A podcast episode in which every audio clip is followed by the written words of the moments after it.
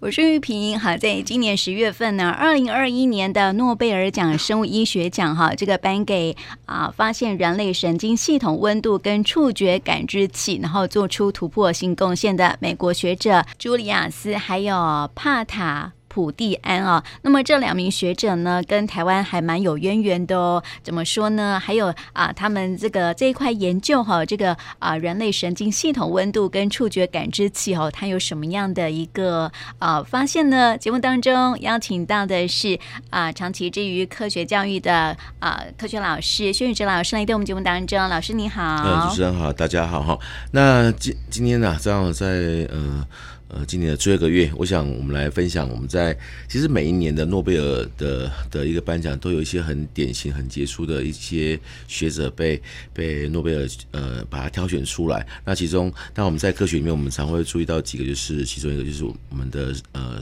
生物医学奖部分，那生物医学奖刚刚我们主持人也做做一个介绍，就是说在今年度啊所颁发的两位科学美国的科学家，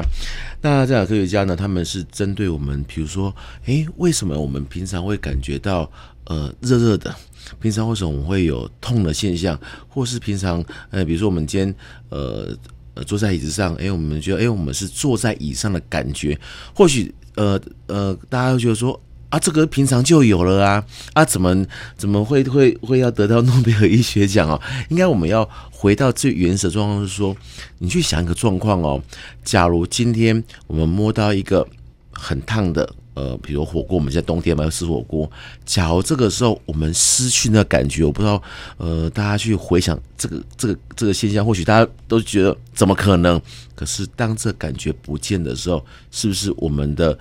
的的，比如说手，可能就会你一直在那个很滚烫的火锅，我们并不知道，哦，甚至产生产生后面的受伤。所以这时候他们，呃，这两位科学家是他们就在之前就一直在做这份工作，而且做这份工作找到了说，哦，我们为什么会有这些感觉的原因，所以才呃才在这个时候去颁给呃这两位科学家哦，分别是刚这两个都是美国籍的科学家，一个就是那个呃朱里亚斯。那朱里亚斯呢，我稍微呃先先讲他们介绍之前，我先讲他们一个科学家的背景哦。那朱里亚斯呢，其实他。升上结束哦，他所以上结束，他毕业于麻省理工学院哦，所以那基本上呢，他这这种呃，基本上麻麻省理工学院他们训练出来都是相当的严谨的，所以在严谨面当然很符合在科学研究的一个一个一个特质，因为科学研究最主要就是他必须要常常面临到很多很多的失败，所以有时候我才会跟跟孩子们分享说，其实你实验啊，你你失败没有关系。你失败一次，失败两次，因为同学有时候失败，我就说啊，啊，老师这个结果我们换个结果，其实没有。他们严谨可以到训练说，我去探索，虽然我会失败，但是我不我没有担心说，因为我觉得他可能是有一些的，呃，从错误里面再找寻另外一个新的一条路。而且他们有个特质说，包含这个朱里亚斯，他是他通常会去使他自己或是要求他的学生去探索，不是简单的，就是哪里有困难，他会往哪里去哦，所以。所以他也用这样的标准去要求自己，这是他一个很重要的特质。我想我要分享给呃，在这这里面有一些家长很希望说我的孩子啊，将来有这些所谓的科学素养。其实我觉得呃，如何训练学生有高高标准的一个自我期许或自我要求，在他从事他这个科学实验的学习过程里面，我觉得这个我们可以呃用这样的一个一个过程里面，我们去去去反思一下。那另外科学家就比较相反一点的，那科学家呢就是呃这个帕塔普蒂哈、哦，他其实他的出他的原生地不是美国，是充满战乱的黎巴嫩。好，那黎巴嫩我们都知道，它是一个一个充满内战的部分。其实他他。整个童年，哈，童年，我想并不是像刚刚朱里亚斯或是在在我们现在很多的小朋友都很幸福，没有，通通都在内战中度过。十八岁，十八岁等于是他这个孩子从国小、国中、高中啊、哦，几乎他们都在内战中度过。那那他到美国呢，他也不是用一般呃学生会，他是用难民的身份逃到美国，美国去接纳他。那他其实你去想那个状况，就是他之前根本没有想到，他有一天会当科学家，甚至得到诺贝尔医学奖。那那时候他是为了念书，他念书他去打工，啊，打工他是打工你也你也知道，刚开始的时候你难民嘛，你不可能去找到多好的一个一个工作哦，所以他做了呃水电工，做了做了去呃送货员，然后呃甚至他还他还去。去帮一个报社写新闻，所以你会发现他从写新闻之后，其实他他其实上某有某种程度的那种文字的写写作能力的，因为呃科学家哈，其实在做实验的过程中，其实另外一部分就是他要把他做的东西能够写得出来，然后后来他因缘际会到了医学院，医学院去做了所谓的呃。研究助理，我想研究助理哈，应该这样讲，我们在实验室里面，除了研究生、除了老师之外，我们还有时候还会去请研究助理来协助哦，一般比较呃杂的事情，就是一般我们小时候研究室里面会说哦，比较一些比较杂的事情，就会叫研究助理来做。那也因为这样。因为这样因缘际会，让他去开启了说，哦，原来，呃，在医学的科学研究是这个样子，让他开始有兴趣，然后从此开始去进入他研究这条路。哦，对，所以你知道吗？我我我，当我看到今年这两位科学家的时候，其实我就想很想跟大家分享第一件事情，就是说他的研究，当然我们后面会提到，而是他的。呃，是是不是适合当科学家，以及是不是适合当科学家的一个一个工作，这个部分并不会跟他小时候有绝对的正相关。嗯，好，但是我我觉得，呃，这两位科学家都有一个很重要的特质，他们本身都很。呃，把自就是我们应该这样讲，很认命。所以认命就是说，不管自己是比较好的命，还是比较受到一些压力的一个状况，他很认真的把自己的呃当下的生活把它过好。他过好之后，他从里面去找到他的兴趣，而且还还可以很认真的去执行下去。我们待我们待会再。看他们的研究说，事实上这个这相当的困难哦。嗯，对 对, 对我我非常好奇这两个人哈、哦嗯，因为他们都带有一些正面的能量哦。我觉得那也是一个很激励人心的一个故事哎，看他们的一个故事这样子哈、哦。那你刚刚说到那个呃。呃，这个在美，哎，应该是在黎巴嫩黎巴嫩长大的那个那个科学家，刚刚老师有说到，对对对，嗯、因为他呃是很具备语文能力的哈、嗯，很多人都说啊，理工男子或是你理工女子哈，好像那个理工的一个大脑啊，他的语言能力就不好，但是并不是这样哦。嗯、其实哈、哦，我们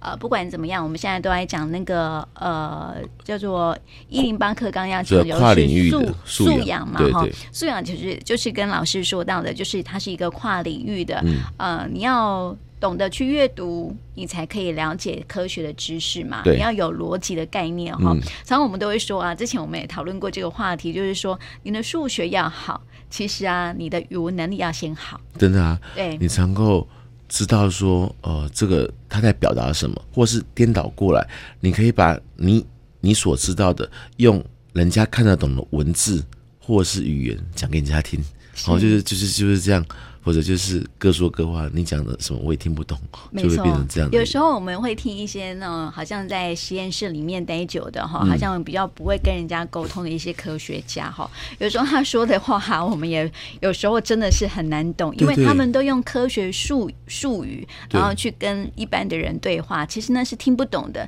但是如果你能够透过哎像他们做这个实验，我觉得这个这个研究我觉得蛮好的，因为人啊这个触觉能力啊、嗯、其实还蛮重要。这是我们待会再来谈这个部分哈，所以他们可以透过那种很平常、稀松平常，人们认呃自己认为说啊，这个没什么的东西哈，但是来做一些研究，让大众能够知道哈。我觉得这就是一个他们的能力啦，对啊、这个语文的一个能力哈。对，所以才经过，所以其实诺贝尔奖他其实他挑选的这些杰出科学家，他某种程度除了去。呃，他的研究真的做得很杰出之外，某种程度另一方面就是他的本身的呃整个养成的呃科学家的素素养是值得大家去当成一个典范学习的模范。然、哦、后他们所以所以这两位科学家真的是蛮蛮我我觉得我们在听完之后，或许我们在对待我们的孩子，要有兴兴趣往科学教路走的话，我都真的觉得心理素质真的很相当重要。没错，没错，对对对。然后还要谈到那个在麻省理工学院的那一位科学家哈、嗯，他就是茱莉亚斯啊、嗯，他其实有一个很大的也有一个优点，我觉得很适合做研究，嗯、就是因为他对世界充满了好奇。嗯，因为我觉得哈，如果你对世界没有好奇心啊，嗯、你就不会去发掘或是想要去探索。那我觉得科学这个领域啊，其实很多领域都是这样、欸、就是你需要去不断的去探索、嗯、你才才、呃、才可以在这个领域当中有所成就，像是我们谈到科学是这样，所以他们才可以去、呃、了解说哦，人平常很稀松平常的事情他可以去研究它，但是我觉得像是文学哦，它其实是也很值得去探索的、嗯、因为在文学领域当中、啊、音乐也是，艺术也是、对啊、所以你对这个世界如果充满着好奇的时候啊、嗯、你愿意去投入，你才可以在这个地方有所成就。所以我我我上次刚玉萍这样提到所谓的好奇，因为好奇就是从小时候这个很天马行空的部分，然后去把它去慢慢的透过学习的过程，让他知道说我怎么去找寻答案。所以有时候我们常会鼓励孩子，就是尤其是家长哦，我们不要太早把小朋友的那种好奇或创造力把它直接把它压掉，因为我们都会希望说哦，你就照着这样的这样的路去走，或是照学校这样路走，但是有时候往往呃他会天马行空问题的时候，呃呃基本上就可能会、呃、比如说好很简单，就是呃到底是鸡生蛋还是蛋生鸡，有些家长他说呵啊，你你忙个忙啊，反正学校讲怎么样你就怎么样。对，那、這個、还有囡仔人有耳无嘴，那这些话，当我们家长以这样一讲，就希望说，好，你就把学校学好，你自然以后就会想，这是逻辑观念是这样。可是对孩子来说，我们要注意到，孩子来说，他可能想说，啊，我问这样，就是我想知道。可是他到后来，他会选择，有些孩子就选择，算了，我就不问了，或是我就直接把我这一块的的一个想法把它关闭掉。那所以，我们当然孩子也好或老师也好，我们当然是要一起去引导，倒不是让他一直天马行空乱乱乱想一通，而是在适时的时候给丢一些元素给他说，哎、欸，你可以朝这个方向想。那他要想不想，我觉得每个人哦，在思考上面都有他的独特性，他到慢慢在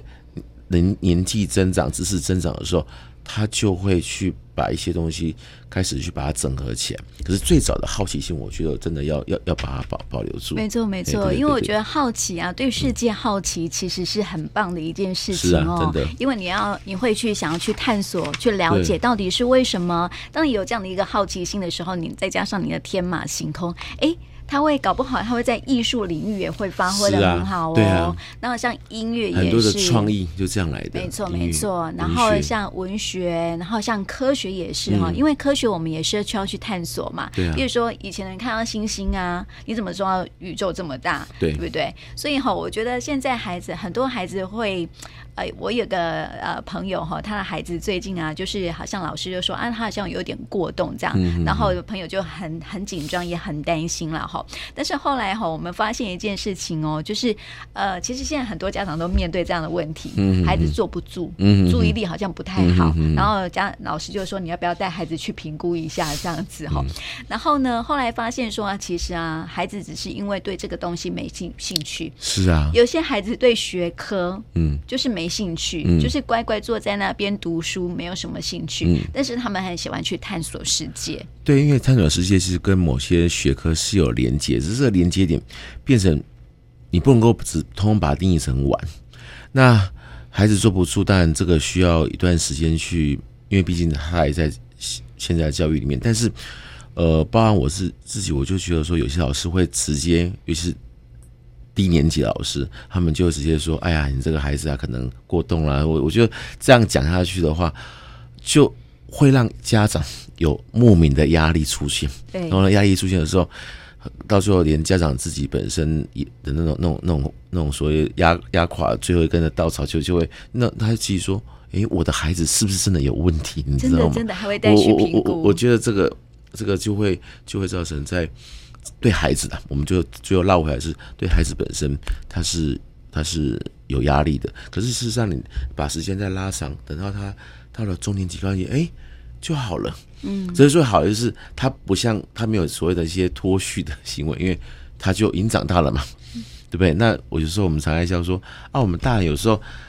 对这种比我们对一些比较我们不感兴趣的东西，我们也不太想听。对呀、啊，没错，我们也做不住啊。只是我们大人被训练到说，呵，就算不听，我们就就就不要听，关闭耳朵。那小孩子就是。我就是不想听嘛，我就不给你做，给你站起来。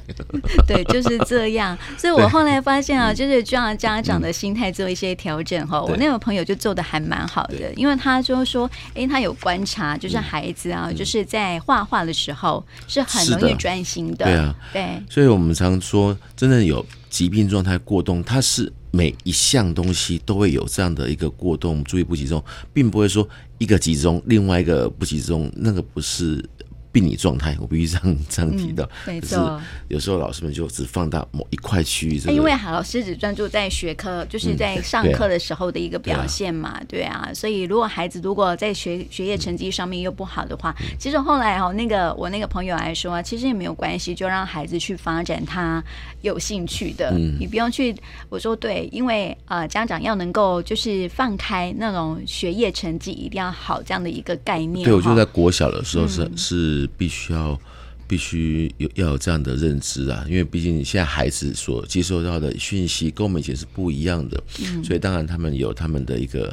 行为表现在年纪小的时候。对啊，对啊，所以这个心态真的是要改变哦。我觉得就是带着孩子一起来探索这个世界，嗯、对这个世界充满好奇哦。嗯、我觉得这也是家长可以跟孩子一起来做的，真的真的，多多增加一点互动哦。其实这跟亲子共读的概念是一样的，每天都很紧张。对对对对对，去发展孩子呃，嗯、另外发现孩子的优点哦，嗯、呃，比起发现孩子的缺点啊，我觉得很难，但是呃，就是它的效果哦，就是带着孩子一起成长。效果会是更好的，要多看孩子的优点。真的，我们这是我们当父母亲的，呃，要一起在学习的过程，真的大家都要一起学，因为我们都是受传统教育长大的父母亲。没错啊，是啊，让大家彼此勉励一下这样子哈。所以谈回来，真的这两位科学家啊，嗯、其实跟台湾的渊源也还蛮深的哈。嗯、我们讲到说有一个还蛮坎坷啊，那另外一个呢，其实他的那个呃科学的一个领域还算是蛮顺遂的哈。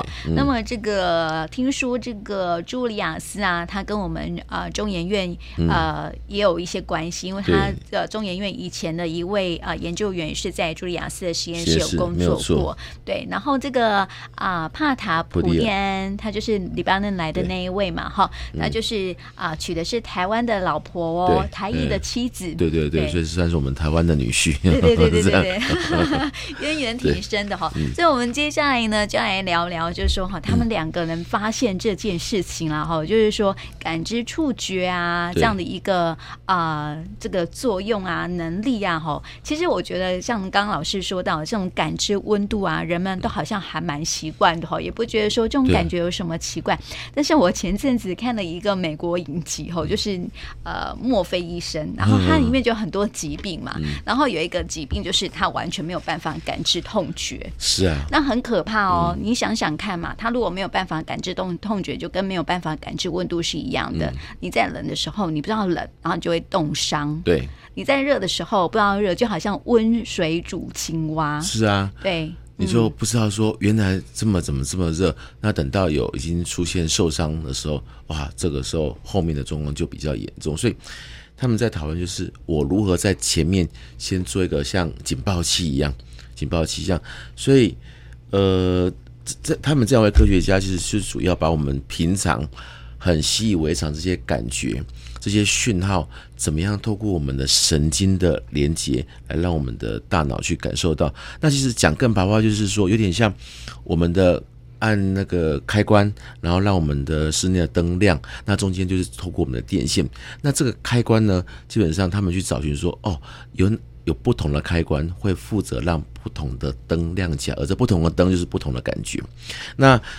呃，在朱里亚斯呢，他基本这两个科学家所做的，呃，虽然都是感觉部分，不过有点不太一样。朱里亚斯啊，他主要是拿一个叫做辣椒素，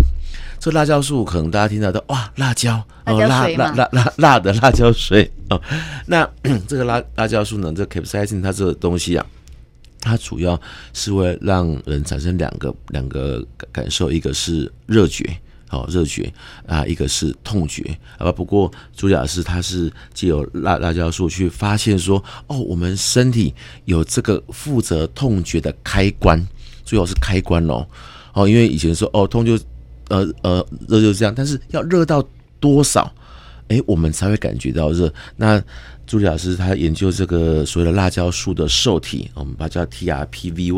他发现啊，这个受体啊到达四十三度的时候，它就会启动了。那启动什么叫启动？就是说让我们的神经知道说，嗯，温度比较高了。其实四十三度，你去想，有时候我们冬天啊，有些我我我记得像以前我的阿嬷他们在洗澡，哇，都要洗到。温度很热，很热，然后你知道吗？那但是他们倒倒也不至于烫伤，对。但是你要注意老师，他就把那个所谓的那个温度把它定出来，哦，所谓的四十三度，他认为在四十三度，这个不是你会热而已，你还会有痛的现象。那也因此，像茱莉老师他这样研究，但后来的一些科学家，尤其有一群科学家他研究了所谓的热中风。所谓热中风就是当我们的脑中的温度达到四十三度以上的时候，那持续大概十五分钟到三十分钟，这是我们脑部的这些神经是会受损的。那这些都是从茱莉老师的这些实验去延伸过来的。那所以他们做这样的实验之后，变成说好之后，比如说好了，这个人发烧。它到四十度、四十一度的时候，我们就要特别留意到温度，不要让它再往上升。而这个不要往上升，就是透过了药物啦，或是其他方式来去控管，说这个特定的开关不要让它启动，不要让它后面的伤害。Oh. 所以他们背后的价值是说，让接下来的科学家们或是呃药厂这边知道说，我该到有什么讯号出现的时候。它我们就要特别特别小心，不然你说啊温度高高到底高到多少？比如说高到四十度、高到四十一度，还是在在一般我们所所谓的三十九度？哦，我们常有时候常听到一些爸妈在照顾孩子说啊，那个三十九度哦，嘿，他个小怕你，就真会害怕害怕。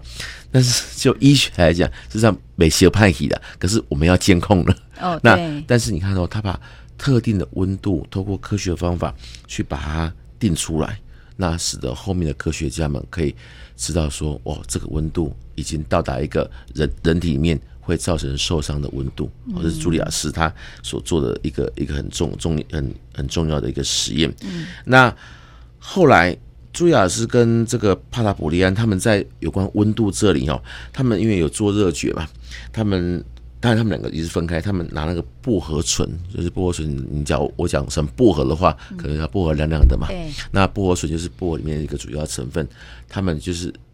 去启动另外一个负责冷觉的冷觉的一个开关，说，嗯，对，有热就有冷嘛。对，降到多少的时候，嗯，哎，才会怎样？才会才会去启启动启动这样的一个受体出来。那因为我们会有冻伤，会有冻伤，然后一般。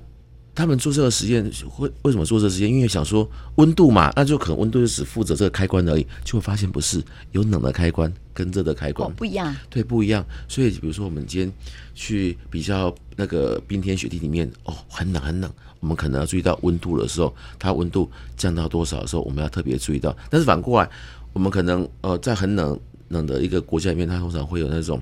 那种像韩国啊，有那种什么呃。那个中文突然我突然想不出来，就是到到不是韩国，他们通常有那种蒸汽房，哦，就是进去汗蒸汗蒸，哎，对对汗蒸，对对对，我们温度很高呢。好，就是因为他们在冷的环境里面，或是一般欧洲他们家里面都有暖暖炉。那事实上，这种冷热在交替的当下，我们就是有不同的受体来，就是不同的开关来去让我们去侦测到。嗯，哦，所以。他们这样，他们其中有一部分是做这样的。那另外这个帕塔普蒂安呢，他他是做另外一个，就是说，我们今天从摸我们的皮肤到压我们的皮肤，到再压更大力就变成痛。嗯，基本上，事实上它是有一些的受体，就是有开关，他去发现了这样的一个一个一个接受体，而且竟然会发现说，当你用不同的程度去触摸你的皮肤的时候，事实上他们还找到说有特定的基因，就是在那个染色体的特定基因会被你在外来的刺激才被表现出来。嗯、哦，你知道以往我们都认为说基因啊，基因就是啊天生就有的就应该表现，事实上有些基因是不是这样？是它要有环境的影响的时候，它才会表现出来。嗯，啊，表现出来就是好，我今天呃有被东西刺到了，哎、欸，我这个痛的基因就会去启动痛觉的受体，哎、欸，让我们觉得哦，哎天啊，然后我们今天去。压压它，基本上我们去产生压的一个一个感感觉，它去把这些的受体找的这些开关把它找出来以后，那找找出来以后，提供给后来的后来的科学家做什么？哎、欸，当一个人对痛觉的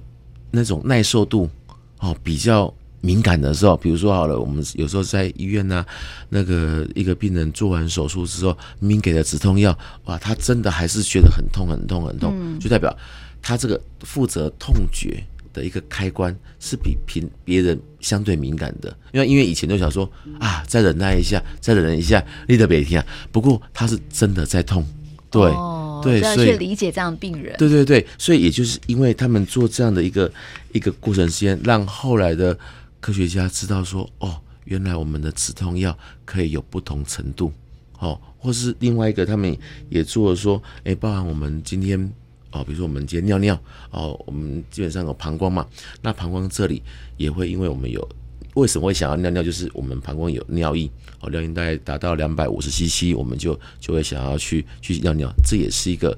呃找到一个膀胱受到尿液的拉扯，然后有一个开关，啊，就我们这个开关就就就会知道说，喂、欸，你时间差不多到了，你不要再继续憋尿的部分，嗯嗯、对啊，对。所以我们发现说人体很奥妙吼，对，所以不然你怎么知道？你知道吗？那怎么知道说我什么时候还可以哎、欸、再忍一下下下？哦，这时候可能不能去，那、啊、什么时候哎、欸、真的不行了，哦要去，类似这种这种概念。确实是哎、欸，如果没有说科学家能够发现的话，其实我们好像就是说啊，就是很稀松平常的一件事情啊，这样子。对，就是要把它变成一个说它是存在的，而且它有一个一个我们把它说一个。标准在那个地方，然后提供给万一后来有些疾病产生的时候，我们可以知道说这些疾病不是无中生有的，有可能是这些开关，哎，我的温觉开关出问题，那我的这个痛觉开关出问题，我的压觉开关出问题。OK， 这是在讲后面医疗部分。那讲拉回到平常的话，比如说呃呃亲人之间的一个拥抱，哦，你总不可能呃拥抱到痛。嗯 ，OK， 那。这个部分就是从学习里面去去透过这些受气，然后去感受到，嗯，就类似这样，或者是哦那个妈妈打我们，小时候妈哇打好痛哦，她绝对不会用一个触摸的力道去打，她一定是让你痛的力道去打，没错没错没错，然后你就会就会知道哦我告天，然后我们就会被记忆起来说哦做这件事情要小心，不然又会很痛，就会连结记忆，对，有有然后这件事情，哎妈妈会很开心，我妈妈会来拥抱我们，而那个感觉就会在这样的一个、嗯、一个，其实在这样研究里面，她找到一个一个一个。答案出来，嗯，哎、欸，好像一个很稀松平常的事情啊，嗯、也可以透过科学哈，然后带我们去理解它这样子，嗯、然后发现说啊，原来其实哦，我们的痛觉、我们的感知能力、嗯、我们的那种温度的感觉、哈、嗯、冷的感觉啊，嗯、它除了是一个生理的疾病啊、呃，就是生理的一个现象之外哈，它如果说它发生一些问题了，好、嗯、像是啊、呃、基因受损啦，或是神经哪里出现问题啊，对，它可能会。产生一些疾病，然后可以透过这样的一个方式，然后找到这个怎么样去治疗。对，我们就可以去找到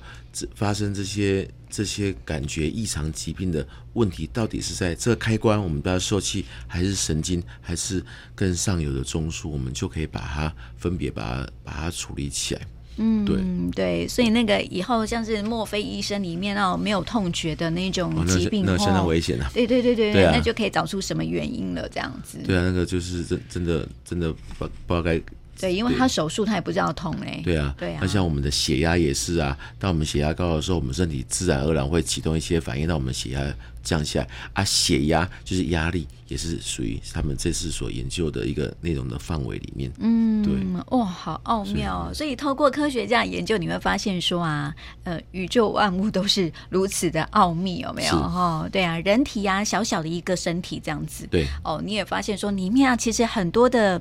很神秘的地方，对，呃，去值得科学家去研究。所以就是哪怕一个很平常的东西它都有它的一些的道理存在，所以我常常觉得说、欸、造物者给我们这样的人类这样的看起来很稀松平常的习惯，其实它里面真的藏了很多，有时候我们常常觉得科学家无法去找到，但是科学家一直很努力要去找到的问题，对，我觉得所以造物者有他的智慧 在, 在, 在这里面，没错没错，而且这也是值得科学家更多去探讨这样子、啊、对、欸，科学家真的要有对世界的好奇心才可以找出这些原因、哦、是的，对，所以我们从在培养小孩子的科学的一个概念里面，真的我觉得就是培养他的呃抗，所以遇到困难的解决能力，以及他对于呃东西的好奇心，这两个部分我觉得要同时并行。这样当然我们也不是说我们要让小朋友当科学家，其实科学家是一个职业呢，很多人说、嗯、啊，科学家只是一个名词，没有说科学家是一个职业。那真的有兴趣，其实我们可以培养更多科学家来造福我们更多的人们，对、嗯、对，所以在今天我就带大家认识这两位科学家、嗯、还有呢就是、呃、认识这个呃获得诺贝尔奖生物医学奖的这样的一个、嗯、对，在二零二一年今年最最新的一个、嗯、一个带大家一起来认识哈。那也谢谢啊、呃、宣宇哲老师来到我们节目当中，谢谢你，好，谢谢大家，拜拜。